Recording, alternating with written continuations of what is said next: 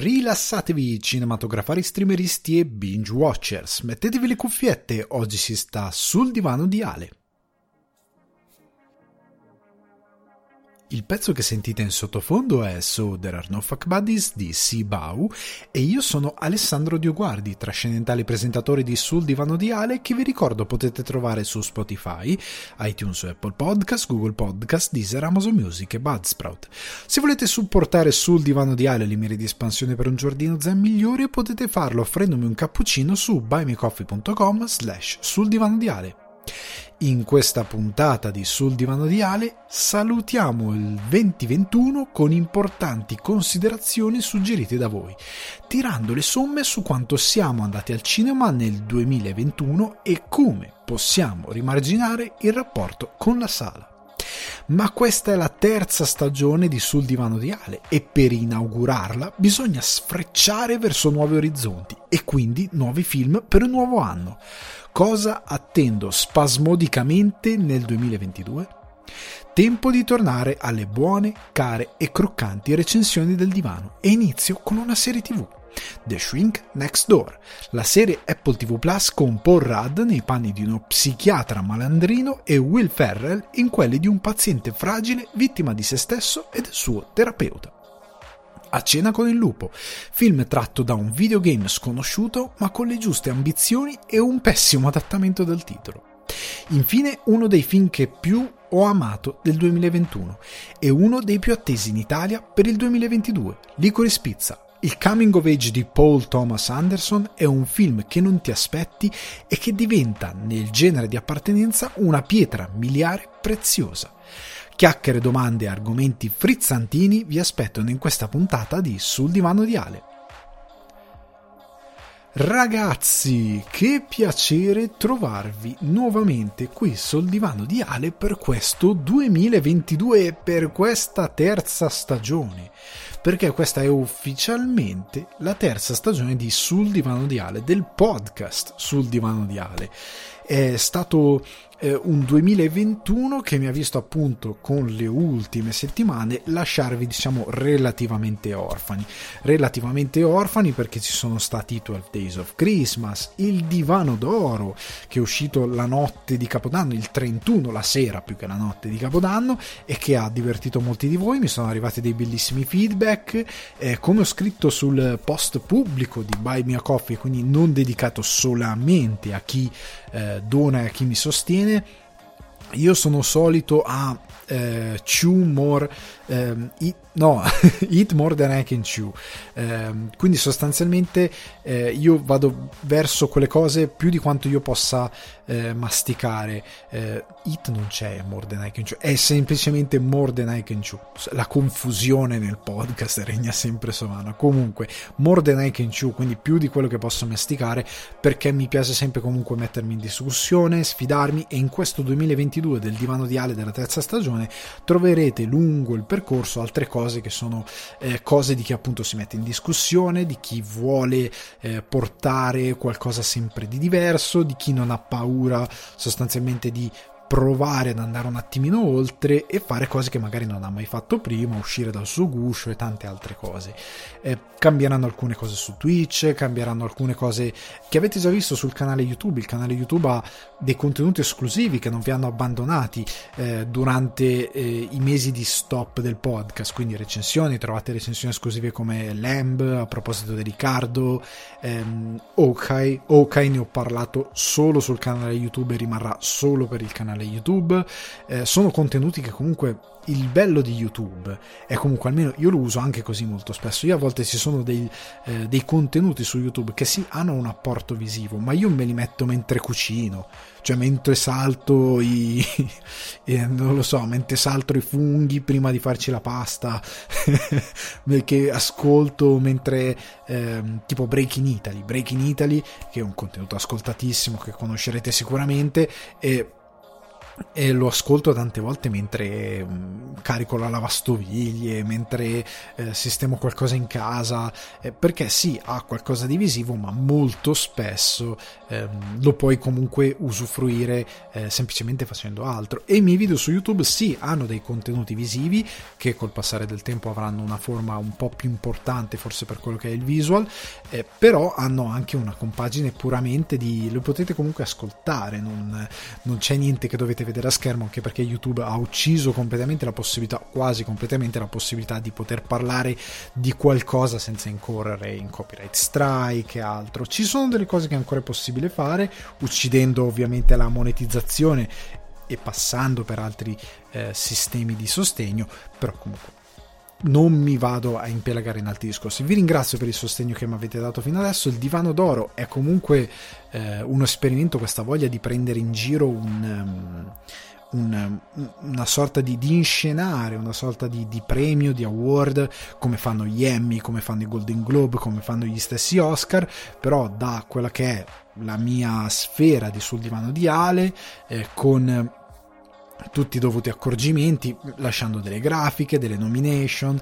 È tutto fatto, è stato fatto in modo tale da essere pensato per essere una sorta di show dedicato al cinema, una sorta di premio dedicato al cinema, tagliando le cose più cringe che sostanzialmente riguardano questo kermesso, cercando di farlo, e, ehm, senza prendersi ovviamente troppo sul serio, e, ehm, e sostanzialmente per darvi una cosa che da qui a due settimane, tre settimane, un mese la potete comunque recuperare, andare a vedere anche perché ci sono titoli e, e, film in generale che in Italia arriveranno nel corso di alcuni arriveranno a gennaio, altri a febbraio, altri magari più in là. Quindi comunque avete già delle piccole anticipazioni su cosa può arrivare, perché io stando in Irlanda vedo eh, delle cose che magari in, in, Italia vengono distribuite dopo. E comunque è un contenuto che ha una sua um, durevolezza nel tempo e che potete eh, usufruire anche andando più avanti. Parlando di eh, sostegno, prima mi riferivo a altre forme di sostegno, devo ringraziare i ragazzi del Buy Me Coffee, che sono Daniele, Eric, Antonio, Samantha, Leonardo, Claudio e Marco. Questa settimana non dico i cognomi per una ragione molto semplice. Nelle cose nuove de- del, del 2022, Buy Me Coffee ha deciso di litigare con PayPal, perché è proprio un litigio. senza scendere nei dettagli, sostanzialmente ehm, PayPal, la partnership PayPal by Coffee è, è, è, saltata in aria, mentre io ero via è saltata in aria, quindi le vostre donazioni non le posso vedere interamente, quindi non posso più vedere nome e cognome di chi mi dona, posso vedere spesso solo il nome.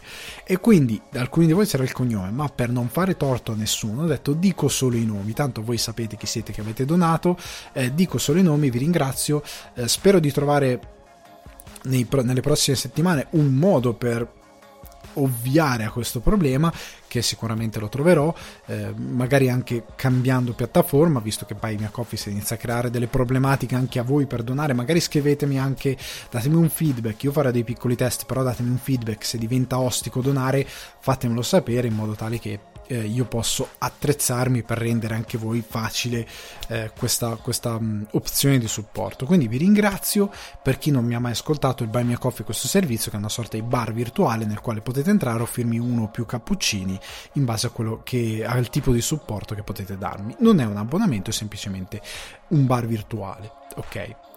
Eh, veniamo al, um, a, ad alcune cose che sono successe in questi giorni. Voglio prima aprire un argomento leggero prima di arrivare ad argomenti un po' più seriosi. Eh, vi, vi, butto giù nella, subito nella mischia con un argomento bello eh, pregno, che è Don't Look Up, perché un'altra de, dei contenuti esclusivi di, lui, di, YouTube è stata la recensione di Don't Look Up. Eh, il film di Adam McKay, Leonardo DiCaprio, cast incredibile che è arrivato su Netflix, ovviamente come qualsiasi prodotto arriva su Netflix eh, fa record, sempre record, è tutto record, è tutto un record Netflix eh, di, di, se stesso, è meraviglioso. Comunque sta di fatto che eh, io l'ho criticato non in toto, non demolendolo, da molti è stato demolito. Io non l'ho voluto demolire perché secondo me non c'è ragione di demolirlo, però l'ho criticato. Se non avete ascoltato la recensione, se non avete visto la recensione sul canale YouTube Alessandro Dioguardi, chiamato con molta fantasia con il mio nome e cognome, potete trovare esattamente il, tutte le recensioni, ma potete trovare quella di eh, Don't Look Up, quindi potete capire cosa io vado a imputare al film. E la cosa che mi ha interessato tantissimo di Don't Look Up come fenomeno è che nei giorni successivi eh, io non dovrei neanche più, eh, una volta fatta quella recensione, eh, io non devo neanche più apportare ulteriori ragioni alla mia tesi sul perché quel film sia incredibilmente debole sotto molti punti di vista, perché la realtà in, in un giro di ironia che torna indietro verso Don't Look Up prova uno dei punti eh, del, del um, a, a, sfavore del film. Cioè, nel senso che io ho imputato a Don't Look Up, tra le altre cose, alcune cose sono un po' più tecniche, il fatto eh, di sostanzialmente eh, essere un film per chi si sente meglio. cosa si vuole dire con questa cosa super sgrammaticata che si usa dire in linguaggio molto colloquiale? Eh, si intende dire semplicemente che Don't Look Up è un film che piace a chi eh, si va a crogiolare nel fatto ah io sono intelligente tutti gli altri guarda che idioti quando in verità Don't Look Up, e questo è un pregio che bisogna dare al film, che poi ha susseguentemente un difetto, ovvero di non essere chiaro sotto questo punto di vista, non tanto nel non essere chiaro, ma nel non riuscire a essere a bilanciare questo aspetto, ovvero il film in verità non è indulgente con nessuno. Il film se la prende un po' con tutti. C'è una scena molto breve ma molto significativa che nel momento in cui il danno per non fare spoiler a chi non ha visto il film, qualora non l'abbiate visto, diventa ormai palese, tutti in modo virale, ah, don't look up, don't look up, improvvisamente tutti sono consci eh, del danno, i negazionisti iniziano a diventare consci in parte, chi anche no, solo a un certo punto, e le conseguenze iniziano a diventare veramente presenti nel momento in cui ormai è troppo tardi. Ma in linea di massima c'è sempre il problema che una parte eh, di, eh, di, umanità continua a eh, credersi sostanzialmente migliore di un'altra parte dell'umanità e non c'è comunicazione tra le due parti. E c'è l'entusiasmo di internet nel mezzo che trasforma tutto in uno slogan ma quello slogan non ha alcun impatto sulla realtà. O meglio ha un impatto molto relativo perché in verità sono voci che cadono nel nulla e che molto spesso non hanno azioni. Molte volte hanno azioni fortunatamente e molto spesso non fortunatamente eh, sfortunatamente in modo infame diciamo hanno azioni però il punto è che l'umanità è abbastanza vacua nel suo ehm, tenere a, a ten, diciamo avere a cuore determinate eh, problematiche. E quello che è successo nella realtà è che chi si sente meglio, chi si sente ah noi siamo intelligenti e, e appunto ecco dicevo la cosa fa il giro perché la gente che trova Don't Look Up esilarante come qualcuno mi ha scritto nei commenti e io non ci ho capito niente. Che criticare un film perché è didascalico poi accusare qualcuno di non averci capito niente già fa capire quanto fa il giro. Questa cosa è quanto dimostra la mia tesi ma non riguarda solo quel commento di Mon- guarda, io ho letto un, una marea di cose online nei giorni successivi all'uscita del film, anche in questi giorni dove sono state determinate decisioni politiche, si è visto eh, il, il, livello, eh, diciamo, di, di, comprensione delle problematiche e di, mh, di come si affaccia alle problematiche, come non abbiano davvero capito Don't Look Up e come loro in verità siano i soggetti del film tanto quanto gli altri. Ehm, Don't Look Up fa il giro sotto questo punto di vista. E fa il giro anche negativamente perché vuol dire che non è riuscito a, fare, a, a, a dare un antidoto a questo problema perché quando tu fai una satira devi anche dare una sorta di antidoto a questo problema non puoi solo ehm, sfottere dicendo guarda come siamo intelligenti noi che abbiamo capito tutto guarda quanto sono scemi questi altri non puoi fare solo questo tipo di discorso, non funziona più. Devi anche proporre una sorta di antidoto al problema ed un lookup non lo, pro- non lo propone, anzi ha esacerbato il problema. Perché chiama questo film e si crede incredibilmente meglio di tutti gli altri, loro sono gli stupidi, loro causano la fine del genere umano, io no io sono empio, io sono giusto, io sono un salvatore, io ho capito tutto, io eh, sono elevato rispetto agli altri, quando non è così la situazione quegli altri che sbagliano sono comunque persone, sono persone che sbagliano, a volte in modo becero, in modo arrogante, in modo che ti può dare anche fastidio. Alcuni sono semplicemente persone frustrate che utilizzano questa cosa per tirare ancora di più la loro frustrazione, ma sta di fatto che sono persone che hanno dei meccanismi per i quali arrivano a questa cosa e che vanno da un certo punto di vista compresi. Capisco che il film voglia fare una determinata satira, ma noi che ne usufruiamo, e chi fa la satira, dovrebbe anche appunto capire certe cose, inserirle nel proprio messaggio e tutti dovremmo capire una lezione. Qua non si capisce nessuna lezione. Quello che si capisce alla fine è che c'è una parte di pubblico che continua a credersi migliore, una parte di pubblico che si arrabbia col film perché è una stupidata che ci prende in giro e, e tutte le varie situazioni che ne vengono fuori e um, chi si sente il film criticato ed è convinto di essere dalla parte giusta la prende come lesa maestà al loro essere più intelligenti degli altri e questo è un enorme problema del film è uno dei grossi problemi del film perché Don Look Up si siede esattamente nel tipo di comunicazione sbagliata che attuiamo oggi e che va ad esacerbare i problemi. E, e se guardate internet è meraviglioso.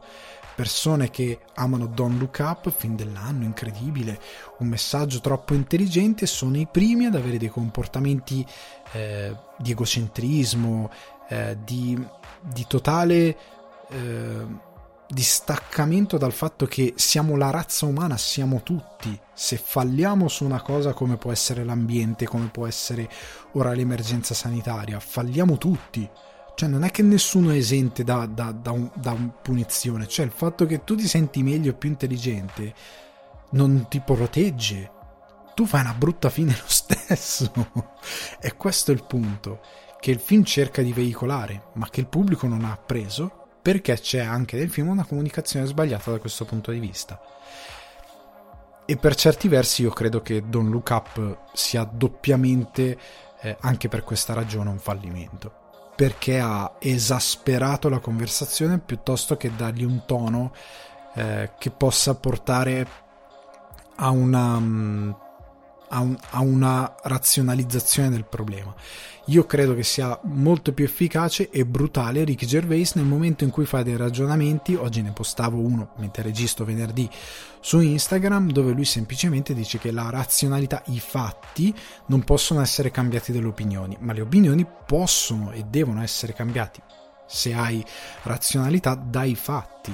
E questa è una cosa che non succede e nel momento in cui Gervais ti fa un ragionamento del genere, poi ti fa una battuta greve e ti dà del cretino, eh, o comunque ci gioca sopra e poi fa una risata, permette comunque da una, una interpretazione comica, va a dissacrare qualcuno che fa qualcosa di stupido, ma al tempo stesso ti fa fare un ragionamento. Don Up fallisce sotto ogni punto di vista questa, eh, in questa cosa.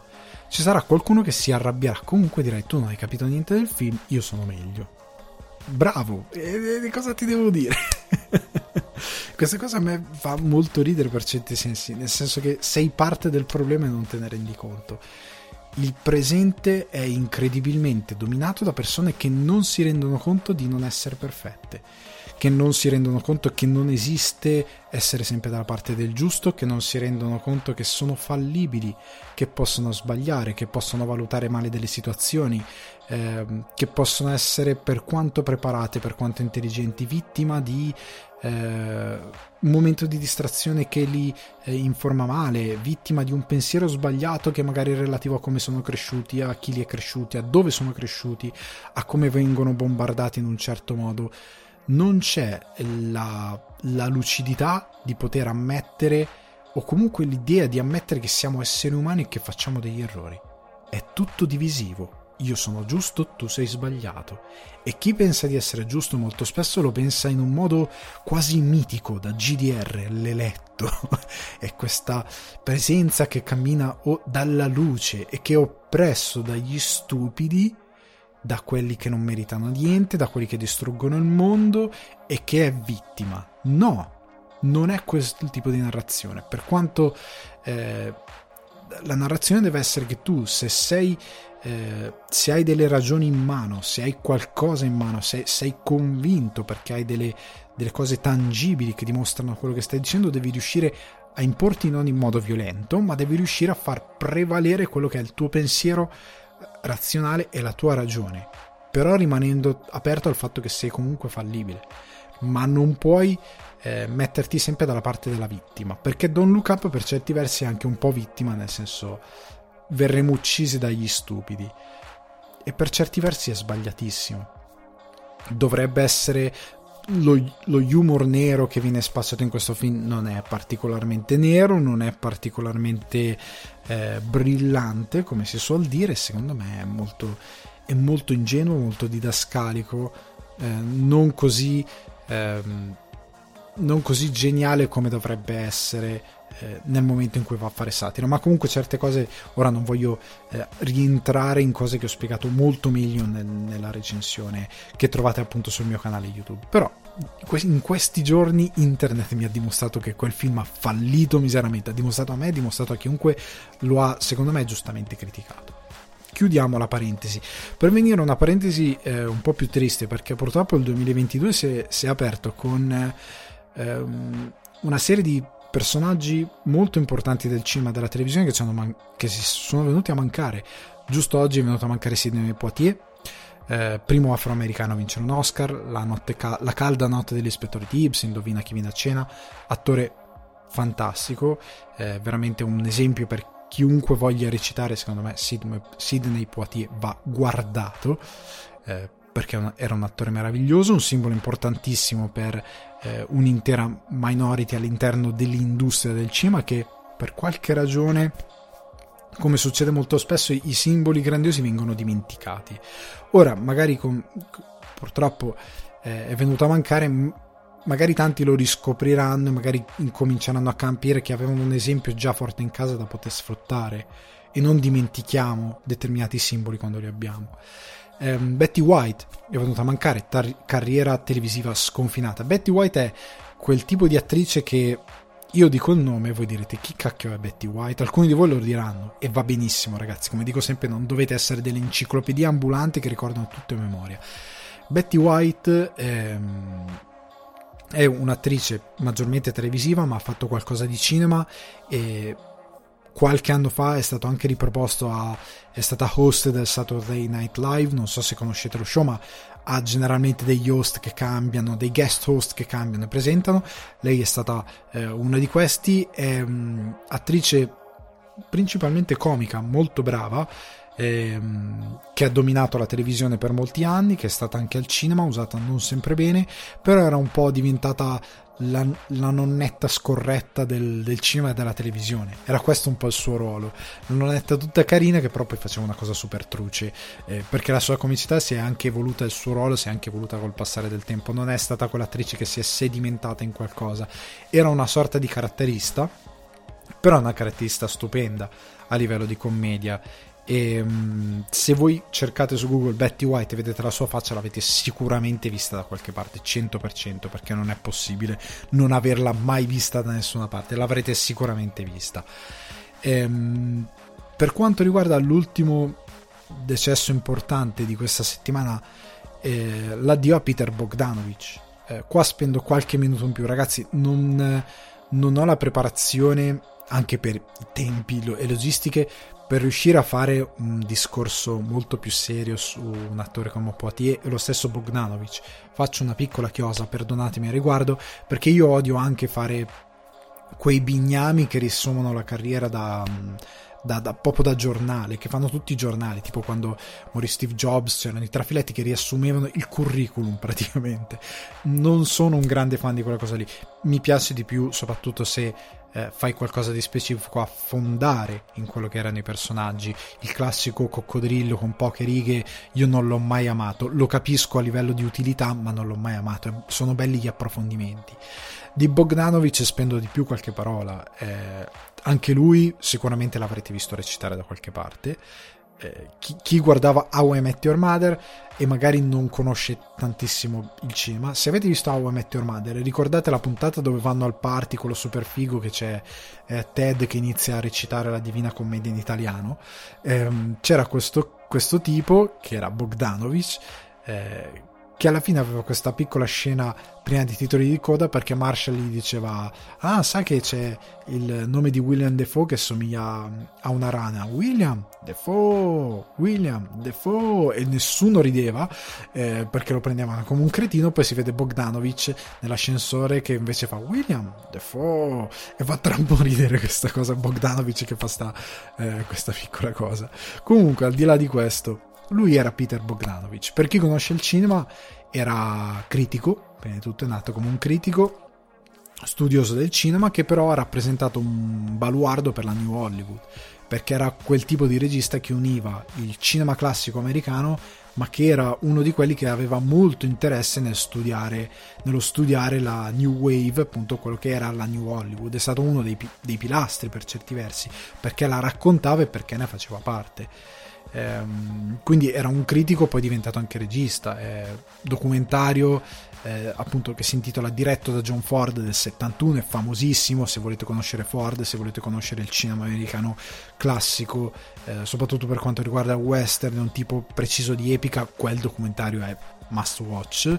Eh, perché dimostra proprio l'amore che aveva Bogdanovich per il cinema e vi fa conoscere un pezzo eh, di cinema americano e della storia del cinema mondiale ma soprattutto eh, la carriera di Bogdanovic è bella perché eh, si capiva che una cosa che poi odio, e ne parlerò dopo, era uno che amava tutto il cinema. Non, a, non aveva l'etichetta di un certo tipo di ehm, critico ehm, moderno, comunque un po' troppo borioso, che eh, ha un'etichetta di cinema ben precisa ed è quella. Bogdanovic se non ricordo male, il suo esordio proprio nel cinema l'ha fatto con Roger Corman.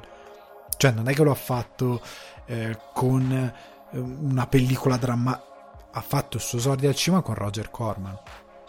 Per, per, farvi capire che faceva cinema di genere, che, che ha sempre fatto un cinema per molti minore, però un grandissimo regista. Eh, poi ha esordito anche come regista per pellicole che sono diventate essenziale, famosissimo come The Last Picture Show, che è un um, coming of age movie del 71, in italiano l'ultimo spettacolo. Ha recitato con Orson Welles. Nell'altra eh, faccia del vento, The Other Side of the Wind, eh, c'è sul canale YouTube un estratto, quando caricavo gli estratti del podcast dove ne parlo, se volete andarvi a recuperare ehm, la puntata, la caricherò magari, la metterò anche sui social, magari su Instagram metto il link l'altra faccia del vento, un film avantissimo dei 200 anni, lui recitava. Orson, era stato diretto da Orson Welles, poi ci ha lavorato per altre cose. Aveva diretto Paper Moon, La luna di carta, altro film ehm, incredibilmente essenziale per la New Hollywood e per quel tipo di evoluzione del cinema. Era lo psichiatra nei Soprano. Eh, era un personaggio che amava a 360 gradi il cinema non, e amava soprattutto lo storytelling visivo.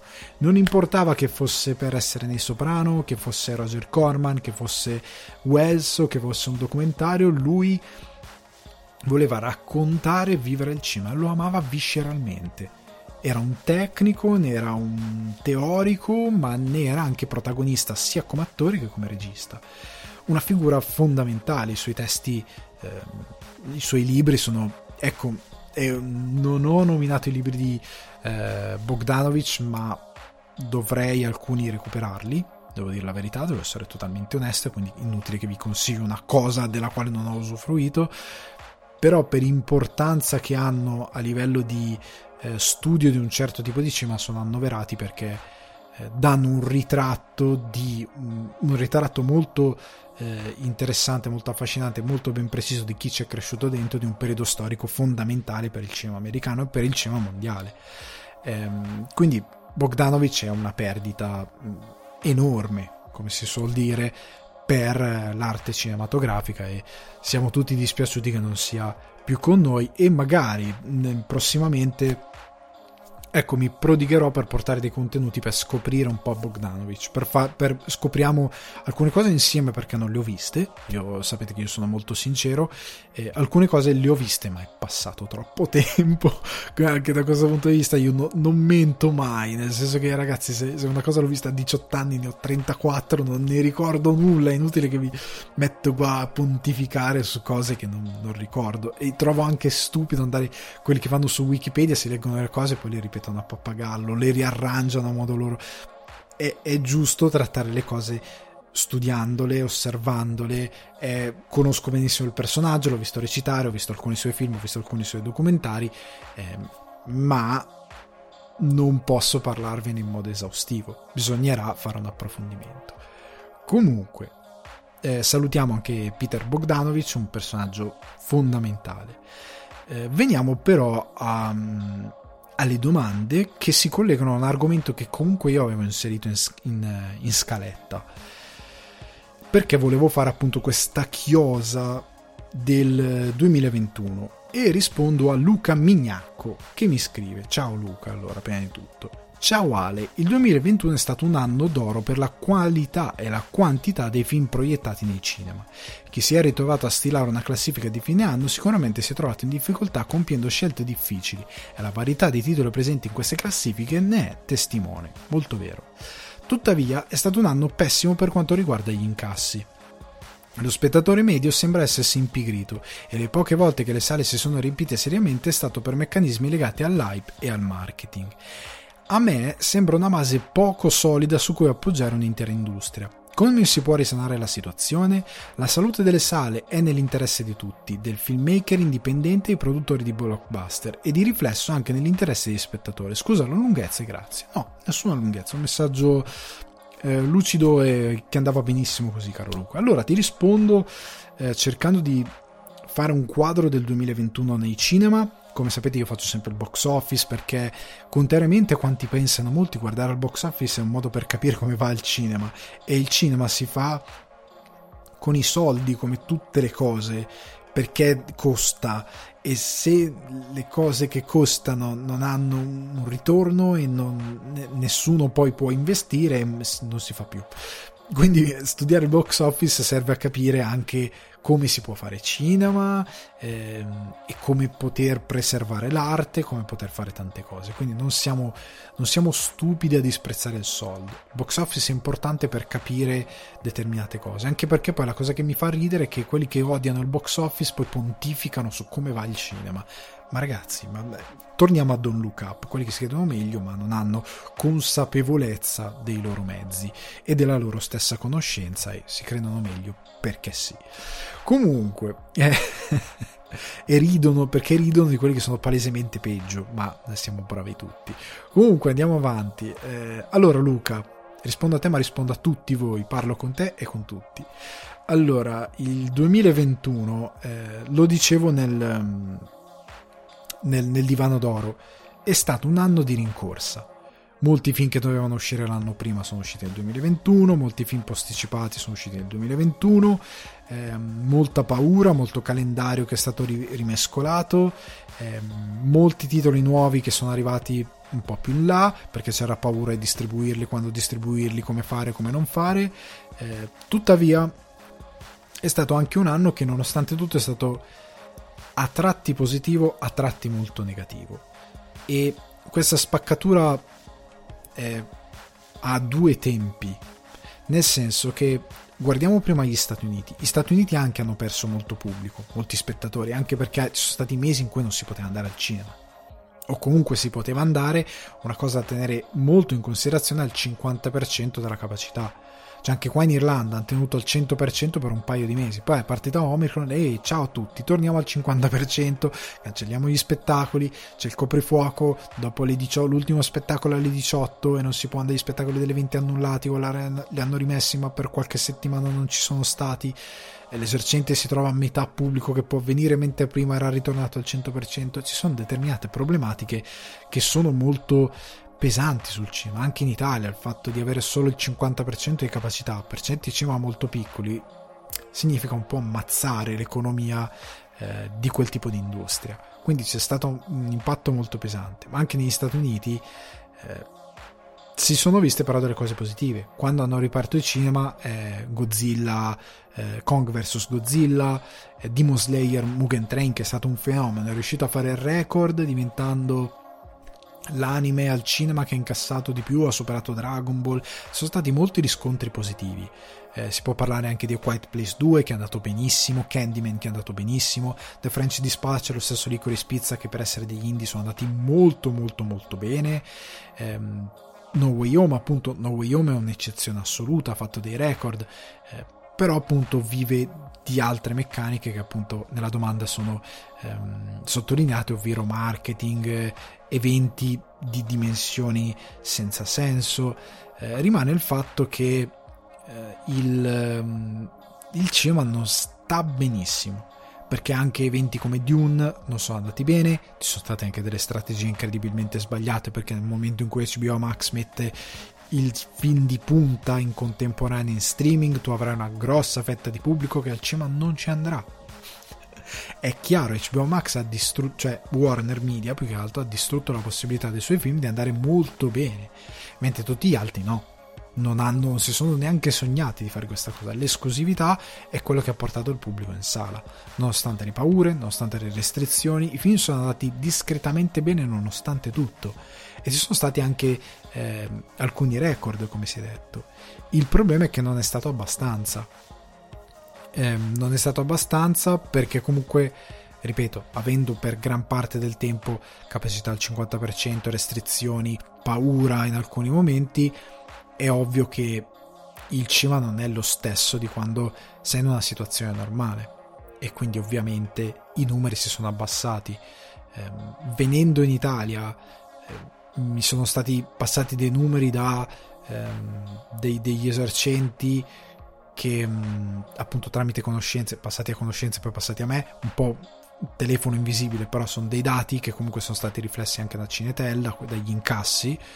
Eh, alcuni cinema che hanno perso il 50% anche per via della possibilità di andare al cinema e delle molte chiusure degli spettatori rispetto all'anno prima e rispetto all'anno prima ancora. Gli ultimi due anni sono stati una discreta mazzata per via della socialità, per via di come è stata ehm, mozzata dalle varie restrizioni. Era un impatto abbastanza logico. Io non mi fascerei troppo la testa perché eh, comunque era abbastanza logico sarebbe successo il problema, come dico nel, ehm, nel divano d'oro, alla fine, è che io credo che la cartina tornasole sarà non tanto adesso, perché ancora ci sono altri problemi. Sarà probabilmente tra, brutto da dire, ma un paio d'anni. Io credo che la situazione inizierà a essere più vicina alla normalità tra un paio d'anni. Quindi vuol dire perché è molto complessa, non entro nel, nel, nel dettaglio perché non ne ho i mezzi per discutere parlo di quello che mi compete, ovvero il cinema, però sembra che più o meno si potrà pensare di tornare a una situazione un po' più accettabile tra un paio d'anni, cioè più vicina alla normalità. Ehm, come, come, dicevo eh, sul divano d'oro, eh, in campagna si usa dire ha da passare la nottata, finché non passa sta nottata, sta cosa non, non si può effettivamente avere un polso preciso. Magari sarà meno di un paio d'anni, io me lo auguro, però rimane il fatto che non credo nel breve periodo ci potrà essere qualcosa che il cinema potrà fare per riformarsi. In Italia c'è anche un problema molto grande, come ehm, ho fatto le analisi di fine anno, l'unico film italiano nella classifica del box office che comunque è molto basso a livello di numeri in Italia è stato quello di Me contro te, che è l'unico film che ha trovato un pubblico perché è l'unico film che ha parlato a un pubblico. Tutti gli altri hanno fallito. Eh, Diabolica ha incassato di più, come era prevedibile, eh, dopo Natale quindi è arrivato a incassare 600 e passa mila euro nelle proiezioni del 27-28 in quel weekend lì, il weekend dopo le feste di Natale che ha l'esordio perché ovviamente aveva in competizione No Way Home che è arrivato a chiudere l'anno a 20 e più milioni di incasso in Italia e basta. E, e dietro di lui ha film che sono arrivati a stento a 8 milioni e qualcosa. Quindi nel senso ehm, in Italia c'è stato un grosso problema perché oltre alle molte restrizioni, cinema dimezzati, oltre al fatto che il Covid, come tante cose, ha sottolineato i problemi di, un, di tutte le industrie e il cinema italiano a livello di distribuzione ha dei problemi senza fine eh, sale tro- molte, molti di voi mi scrivono ah vorrei vedere questo film ma devo farmi 40 minuti di macchina un'ora di macchina. E il cinema è pure brutto. Cioè alcuni mi scrivono devo farmi 40 minuti di macchina e il cinema è, è abbastanza non vale il prezzo del biglietto. Eh, quindi cinema che non sono facilmente raggiungibili che sono pure in stati quello che sono. Eh, un pubblico che sembra eh, disabituato alla sala, nel senso che molti mi scrivono esperienze orribili, gente che fa casino. Ehm, è, è abbastanza inguardabile il sala in alcune situazioni e quindi la gente preferisce guardarlo a casa, soprattutto se si deve fare 40 minuti di macchina, mascherina, restrizioni, Green Pass. La gente si scoraggia, 50% di capacità, tante altre cose, la gente non ha voglia. Questo è anche il problema per alcune cose. Eh, per il cinema italiano io credo che ci sia quello americano secondo me si sistemerà eh, troverà dei modi di sistemarsi perché ha già i mezzi per farlo. In Italia ci sarà bisogno di una di ripensare proprio l'esperienza in sala. Cioè servono ehm, del, delle, delle sale che abbiano eh, la visione, questo lo dicevo già quando era iniziata la pandemia, la visione di quello che è il cinema oggi cioè che deve essere comunque un'esperienza anche per lo spettatore. Eh, io parlo sempre qua del Lighthouse Cinema che c'è qua a Dublino, andate a cercarlo su Google, Lighthouse Cinema Dublin e vedete le foto, anche gli account Instagram, le iniziative che fanno, le cose che metto. Cima pulitissimo, schermi bellissimi, sale bellissime. Eh, per Natale ti puoi prendere eh, il Moulet Wine, quindi il vin brûlé, per entrare in sala. Eh, puoi prenderti il caffè, le torte, eh, puoi portarti il vino, puoi portarti i cocktail, vendono i cocktail nella bottiglia chiusi già fatti, te lo danno, te lo puoi comprare, te lo porti in sala. Perché è un pubblico educato al cinema, è un pubblico che paga comunque il biglietto, quello che è 9 euro, 11 euro, 12 euro, ma ha un'esperienza in sala come si deve, in un cinema che funziona, in un cinema che è tenuto bene, che ti offre determinati eh, servizi e sei contento di andare a vedere un film in sala. È una, un nuovo modo, diciamo un modo un attimino più evoluto di interpretare il cinema. È un multisala? Sì, ma è un multisala rispettoso di quello che è il cinema fa visioni anche non solo di blockbuster, porta al cinema anche spettacoli per, eh, ad esempio appunto Licorice Pizza è stato proiettato in 35 mm, ve ne parlerò dopo, eh, vengono sta- proiettati stagionamenti eventi come ora che sta uscendo lo Scream nuovo hanno proiettato quello vecchio, quello originale del 96, eh, è uscito il Blade in versione rimasterizzata HD, l'hanno ripro- HD 4K, l'hanno riportato al cinema, ehm, anche film di eh, Jodorowsky li hanno riportati al cinema in 4K, quelli restaurati, film di Carpenter, tutti gli anni fanno le rassegne di Halloween, di David Lynch, ehm, di Fellini, eh, film ristampati dalla Cineteca di Bologna li hanno riportati. È un cinema che guarda a 360 gradi tutto il suo pubblico e che lo educa a comportarsi in una certa maniera ce la facciamo in Italia ad avere un sistema di questo tipo, ce la facciamo ad avere, ci sono tanti esercenti che lavorano bene, ma ce ne sono tanti che si lamentano e come testimoni al pubblico lavorano veramente male. E non gliene frega niente di quello che fanno e che non hanno nessuna intenzione di investire in quello che fanno. Il cinema è un lavoro, è un lavoro che richiede investimenti, che richiede ehm, comunque come tutte le attività un reinventarsi e il cinema italiano deve reinventarsi a partire non solo dall'esperienza in sala, quella è molto importante, ma anche dalle distribuzioni. Abbiamo visto tutti come Diabolic è stato veicolato discretamente al pubblico, abbiamo visto tutti come eh, tanti film vengono pubblicizzati un po' com'è, come non c'è attorno a quello che è il, la nostra industria, non si crea mai hype, non si crea mai aspettativa. Abbiamo visto tutti come Zero Calcare è dovuto finire su Netflix, con un progetto da lui curato. Eh, centimetro per centimetro perché quando è stato fatto la profezia dell'armadillo è stato fatto quello che è stato fatto. Abbiamo visto tutti La Terra dei Figli, tratto da un fumetto di Ghibli, ne ho già parlato, veicolato al pubblico, ha incassato 50.000 euro, 60.000 euro, è una cosa abbastanza indecente che un film del genere incassi così poco.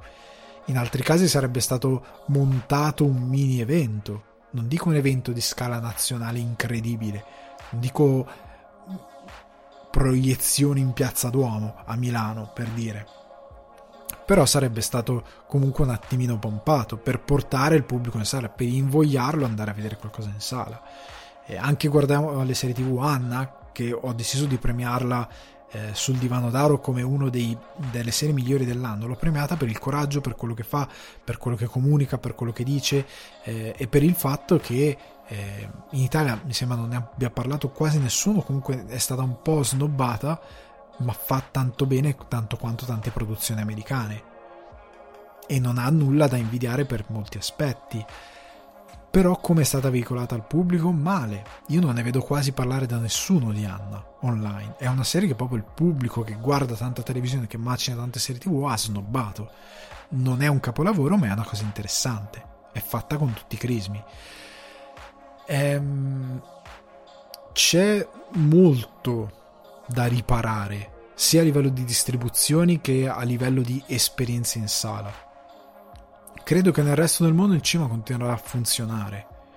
eh, l'esperienza in sala continuerà a funzionare, continuerà ad avere vita perché continuano ad esserci eventi, eh, si reinventerà perché ne ha i mezzi. Eh, in Italia c'è molto da reinventare e non so se ci sarà la forza per farlo. In definitiva, cosa si può fare per ehm, ridare vita al cinema, all'esperienza in sala? In Italia bisogna creare prima di tutto un'industria che sa- sappia veicolare li- i prodotti al pubblico. Bisogna svecchiare il modo di fare cinema, cioè non fare come ho visto qualche giorno fa l'ennesima commedia con i divorziati, quarantenni, basta, troviamo un pubblico diverso. Ehm, bisogna credere di più quelle, nelle cose che si producono, bisogna aprire un dialogo con lo spettatore perché se i me contro te sono arrivati a piazzarsi al sesto posto della classifica degli incassi del 2021 con 5 milioni a rotti è perché hanno trovato un pubblico e a quel pubblico hanno parlato e se lo sono portati in sala e hanno fatto bene. E questo quello che conta alla fine della fiera. E quello va fatto. Si riuscirà a farlo? Ma non lo so, speriamo. Veniamo a un'altra domanda, eh, un po' più eh, leggera, diciamo, che però non, non, manca di tecnicità, che è di Francesco Bianco, che mi chiede, che saluto prima di tutto e che mi chiede, qual è la cosa non oggettivamente condivisibile che ti infastidisce di più vedere in un film slash serie? Allora, bella domanda. Eh, cos'è eh, la cosa oggettivamente condivisibile che mi infastidisce di vedere più un film in serie? Ti posso dire che, prima di tutto, ne avevo già parlato una volta, ma mal sopporto i film in costume, tipo Emma, eh, roba di Jane Austen. Non la trovo interessante, mi annoia visivamente, mi annoia, eh, mi annoiano le tematiche, eh, non riesco, ne capisco il valore inquadrato nel suo tempo, capisco il valore di Jane Austen, capisco il valore della sua scrittura, quello che volete, ma io non sopporto quei film. Non li sopporto, non riesco. Ho visto Emma, quando ho visto Emma, ci ho scritto anche un articolo divertente, è scritto per, per essere divertente, eh, su Cinefax quando vidi Emma e io ho sofferto come un cane. È una cosa completamente non oggettiva. non mi piace quel tipo di poetica, di quel tipo di cinema, non me ne frega niente. Mi stai raccontando una cosa della quale non me ne frega niente. Eh, non è affascinante, non è uno spaccato storico che mi interessa vedere. È come se nel 2000 e non lo so, nel 2250 eh, ci fossero dei registi interessati a riproporre delle rom-com eh, anni 90, tipo C'è posta per te, che è già primi 2000, comunque fine anni 90, primi 2000 delle rom-com di quel tipo di proprio da che ti guardi il pomeriggio su canale 5 che già per noi sono un po' così no? Eh, e tu dici ma perché? Ma chi se ne frega? Abbiamo le macchine volanti, non lo so. Eh, tu dici, ma perché mi stai riproponendo questa cosa? Oppure saremo tutti estinti, dipende. eh, dici, ma perché che cacchio mi stai raccontando? Non è interessante. Eh, lo, lo, trovo veramente. No, no, è fuori tempo massimo. Non... Ne apprezzo i costumi, ne apprezzo la recitazione, ma non riesce mai a sorprendermi. Da questa cosa, ovviamente, taglio fuori le cose come eh, la favorita, che in verità trova un come girare una scrittura eh, che è molto ispirata. Io parlo proprio di cose in costume alla Jane Austen, tipo Orgoglio e Pregiudizio, non ce la posso fare, non ce la posso proprio fare. Eh, un'altra cosa che mal sopporto sono i finali scritti a tavolino per accontentare tutti, che non è un difetto. Cioè, nel senso, oggettivamente non è un difetto, è una furberia di scrittura che ci sta, che è perfettamente comprensibile, ma io non la amo. Cioè il, il finale scritto eh, a tavolino per accontentare tutti e che magari ha una componente drammatica eh, forzata o quasi pornografica. Cioè a tanta gente piace quella cosa lì, io non la sopporto. Eh, piccoli esempi che mi vengono in mente e in questi giorni ehm, ho, ho rivisto perché lo, lo, riguardava mia moglie il finale di Dawson Creek i due ultimi episodi finali di Dawson Creek con vabbè ragazzi non è spoiler mio dio lo posso dire credo di poterlo dire dove ehm, una delle G- G- no, non mi ricordo più Jen, Jane, Jenny, o sto avendo un lapsus, eh, muore. Muore perché è malata, muore nel modo più, eh, più per me demenziale del mondo, perché lei era la ragazza che veniva da New York, eh, li, super libertina, incorreggibile, eccetera, eccetera. Ovviamente alla fine viene messo in... cioè noi abbiamo questo eh, salto temporale da eh, diciamo la fine, quella che è quasi la fine della serie agli episodi finali di diversi anni dove troviamo i personaggi in una situazione diversa e lei ovviamente nel frattempo è stata messa incinta da uno che l'ha lasciata e ovviamente muore perché ha un male incurabile totale è una cosa talmente forzata talmente per come la vedo io a ricercare una cosa per voglio farti male, voglio farti piangere, nonostante a tavolino sia pensata perché Dawson Creek cerca di prendere dei personaggi che possono essere collocabili nella, nella cumpa, chiamiamolo così, eh, adolescenziale, giovanile di chiunque e cerca di dare uno specchio ampio di questa compagnia. Ovviamente purtroppo a volte capita eh, non è comunissimo, però capita che ci sia la compagnia quello che magari sta male purtroppo ti lascia, quello che muore per un incidente. Sono cose abbastanza universali. Questo lo capisco. Però stai anche cercando di raccontare una finzione, stai anche cercando di dare una morale. La morale di quel personaggio lì qual è che è terribilmente drammatico? Non c'è nessuna morale, c'è una morale che se sei un po' così, eh, se sei un po' ehm, diciamo la, la, ragazza che non ha mai messo a posto la sua vita, finirà in male perché il karma dell'universo ti punirà, lo sceneggiatore universale ti punirà. E io quella cosa la un po' mal sopporto, come mal sopporto il finale di ehm, How I Met Your Mother che è molto cerchiobottista, è fatto per accontentare tutti e infatti fallisce, alcuni lo odiano, io ad esempio lo odio abbastanza, alcuni lo amano perché effettivamente non è 100% incoerente, è incoerente per alcune cose, però ci può stare se guardi altre cose, è molto, ripeto, cerchio bottista, per accontentare tutti, la trovo una vigliaccata, devi prendere una posizione netta, cerca di dare una morale alla tua storia, quale che sia, però dalla. Porta i tuoi personaggi, fagli fare un percorso eh, e, sostan- e so- soprattutto non importa imporre un dramma. Perché mi devi far piangere per forza o portare lo spettatore a piangere per forza eh, trovando qualcosa di incredibilmente drammatico? La serie sta già finendo, lo spettatore sarà già triste per questa cosa. Perché gli devi buttare sul carico davanti? Perché gli devi dare un altro pugno in faccia? Lo spettatore lo conquisti già. È molto facile questa cosa. Perché buttarci su altra cosa? Lo trovo sempre molto forzato, non mi piace. Eh, come non mi piace, dicevo, la pornografia del dramma tipo Grey's Anatomy. Grey's Anatomy ho capito che è diventata una soppona fatta in serie tv. Però ci sono le puntate che sono veramente inguardabili. Cioè, tu poi hai in mano ormai. Se io vedo una puntata, io ho già in mano il percorso, c'è un flowchart. quindi un diagramma di flusso con eh, le varie strade che lo sceneggiatore può prendere in base alla puntata cioè c'è un incidente stradale, c'è un incidente stradale, sono papà e bimbo. Eh, papà e bimbo che si vogliono tanto bene, nell'incidente scoprono che il papà ha il cancro e quindi il papà muore ma il bimbo sopravvive però la mamma eh, sono divorziati e la mamma nel frattempo è morta pure lei. Oppure altra puntata. Questa volta non sono più papà e figlio sono mamma e figlio. Mamma e figlio legame mamma e figlio. Il, il tumore questa volta ce l'ha lui il bambino. È tutto così è, è un flowchart di possibilità. Sono sempre le stesse cose sono tirate talmente tanto sono, le situazioni sono eh, strecciate al limite del, de, dell'insopportabile per quanto sono melassosamente drammatiche e quindi melodrammatiche che io non, veramente non ce la faccio.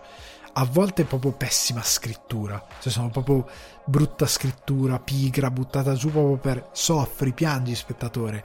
E molte volte le situazioni sono assurde, non sono in toto degli errori, sono cose molto opinabili per certi versi, perché è un genere da un certo punto di vista, però non lo sopporto, per me è una roba pessima in generale una cosa che non sopporto è, e questo riguarda il mio modo di guardare al cinema, il mio modo di viverlo, il mio modo di, anche di criticarlo, penso che se mi seguite l'avrete capito, è che io odio quel tipo di cinema che deve essere eh, drammatico, eh, serioso che si deve dare un tono a tutti i costi per ambire al premio e per ambire al fatto di sentirsi elevato rispetto al pubblico e quindi di essere solo per un pubblico di riferimento selezionato ok eh, perché io tendo a essere un pragmatico dello storytelling eh, per immagini ma anche quello per, per la buona scrittura e eh, pretendo minimo di estro e una buona scrittura e regia e pretendo che queste continuino a esistere. Cosa intendo per questa cosa? Eh, ne ho parlato molte volte, però ci sono dei film, anche che ho criticato anche qui sul, sul divano, che sono dei buoni film, che ricevono dei premi. Berlino, eh, Venezia non, tanto, non tanto, ogni tanto Cannes, eh, qualcosina Toronto, proprio qualcosina, però generalmente Berlino, Berlino c- ce l'ha molto il fiuto per, per alcune di queste cose. Eh, sono regi- bravi registi che hanno anche talento per inquadrare, eccetera, eccetera, ma che non sono eh, dei bravi, ehm, non, sono la medaglia opposta dei vari eh, P.W. Anderson, che è quello de- della saga di Resident Evil, o di Michael Bay. Eh, loro sono i- ipercine- ipercinetici. Eh, è troppo ed è quel talmente troppo ehm, tipo c'è un bellissimo per farvi capire questa cosa c'è un bellissimo video recente di Stuntman React dove fanno una reaction dei corridor digital dove fanno una reaction al a un certo punto del Monster Hunter, l'adattamento di Monster Hunter, ovviamente fatto da eh, PW Anderson che ha deciso di rovinare qualsiasi eh, adattamento di un videogame in cinema e ha fatto Monster Hunter, ovviamente con dentro Mila Jovovich. E c'è a un certo punto una scena dove loro scoppiano a ridere perché ci sono tipo 13 stacchi di montaggio in una scena di 5 secondi e loro ti, ti spiegano eh, quella cosa lì non ha bisogno di tutti quegli stacchi di montaggio e di tutte quelle inquadrature, perché sono 13 inquadrature diverse molto spesso. Non ne ha bisogno. A un certo punto quel, ehm, quell'iper, ehm, quell'ipercinetica, quel tipo di, di, di linguaggio fallisce perché smette di raccontare, oltre a disorientarti, smette di raccontarti una storia, perché ogni frame è un pezzetto di una storia. Ti racconta delle storie quei 13, no, quei 13 shot e tagli non ti raccontano una storia, a un certo punto smettono. E allo stesso modo, certi registi che sono convinti di fare un cinema elevato per pochi o comunque che sono convinti di fare un cinema drammatico molto accurato, smettono di raccontare una storia, per quanto fanno l'opposto per quanto dilatano i tempi, eh, per quanto diventa palese che una storia, quella storia lì la potevi raccontare in un mediometraggio o in un cortometraggio e sarebbe stato perfetto in quel minutaggio e avresti massimizzato i tuoi mezzi e avrebbe funzionato tantissimo. Hai voluto fare il lungo perché ti serviva uscire dalla nicchia del cortometraggio o del mediometraggio e hai strecciato quanto più possibile il, il tuo film. Eh, ce ne sono 2000 di film così eh, ce ne sono anche eh, quando parlo di pragmatico dello storytelling, non perché un film deve essere quadrato, ma perché devi essere un bravo eh, contastorie, ecco così. Eh, devi essere capace, devi essere un bravo narratore. E oltre ad essere onesto, come diceva sempre Hemingway, nella tua prosa, anche per immagini, quindi passando attraverso la regia, che io odio questi film premiatissimi, bellissimi, la regia sono tutti quadrature su cavalletto fisse che indugiano un sacco che, che sbagliano secondo me anche eh, ritmicamente quello che è poi il montaggio eh, perché devono guadagnare secondi e, e, quindi minuti per avere un lungo eh, e che non riescono appunto a raccontare una storia ma soprattutto falliscono a livello di racconto per immagini o, o anche per racconto di sceneggiatura a veicolarti determinate cose. Tipo qua sul podcast io avevo criticato Undine Undine non è un brutto film, è un film, è un film gradevole, ma ha il grosso problema di non riuscire a raccontarti una storia d'amore. I personaggi perché? Perché hanno questo amore straziante? Non lo capirai mai guardando quel film. Hai bisogno di altro, hai bisogno di andarlo a cercare altrove. E un film ti deve raccontare le cose. Sono, ripeto, l'altra faccia di, della medaglia di quelli che ti dicono eh, quando critichi magari determinati eh, film, cinecomics o quant'altro ti dicono eh no ma nel fumetto tu dici ma perché mi stai dicendo ma nel fumetto porca miseria, io non devo andarmi a leggere un bignami di quello che è successo in 40 anni di fumetto per capire quella storia nel film. Tu mi devi raccontare quella storia attraverso il film. È quello il tuo momento di raccontarmi la storia.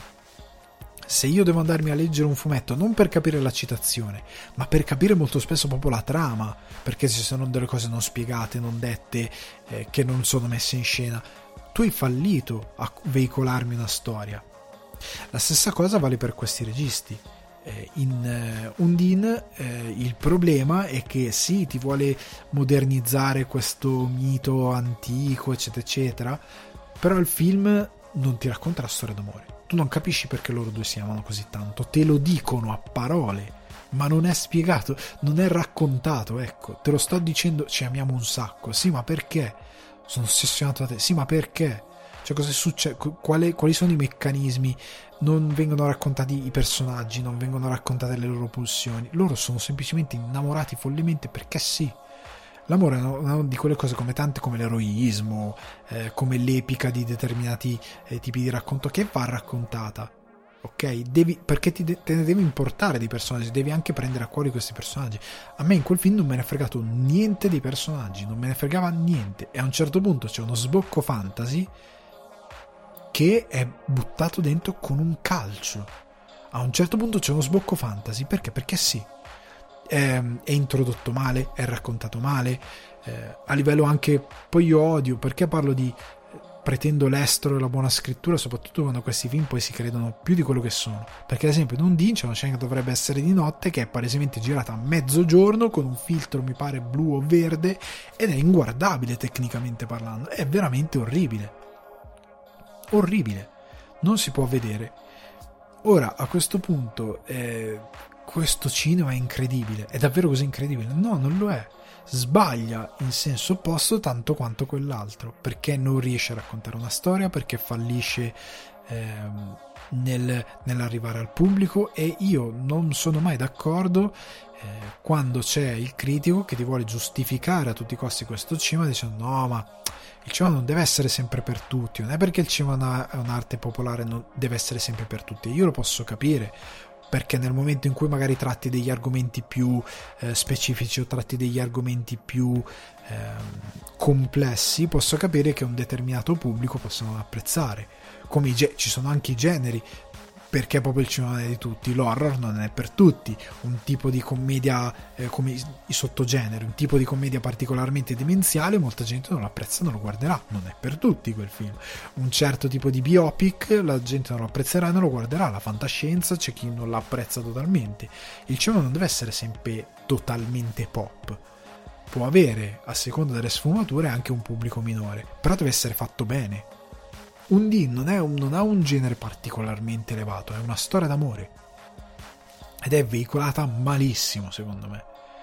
Questa cosa è, per molti è opinabile, perché effettivamente non puoi al 100% dimostrare in modo oggettivo eh, alcune cose, tranne quella scena orrenda a livello di regia, però è anche molto gusto perché molti comunque sentendo questo ragionamento mi odieranno tantissimo e saranno convinti che io non amo certo tipo di cinema, ma non è vero.